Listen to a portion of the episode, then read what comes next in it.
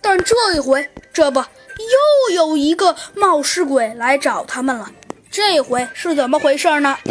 嗯，原来呀，这次的案件是这样子的，但是这次报案人并不是一个非常大的事情，而是一个极其不起眼的小事。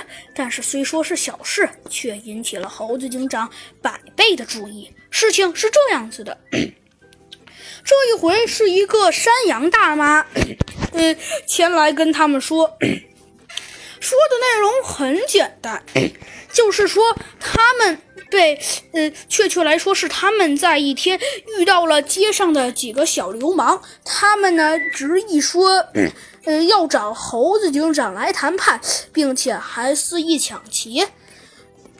呃，就在这个时候，小鸡墩墩开口了。猴子警长，我觉得这一回一定是你想多了。你看，他们都说了，就是一帮呃呃呃小混混在那里随便抢劫，让我们去根本没有任何意义。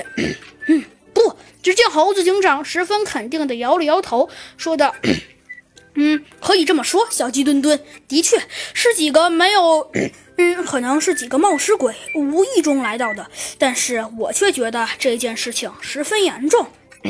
呃，这个好吧，只见呃看到他说不出什么非常满意的理由，他也呃小鸡墩墩也只好承认这件事情了。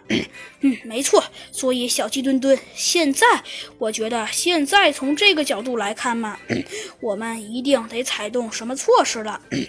啊，呃，什么措施啊？只见他问的措施嘛。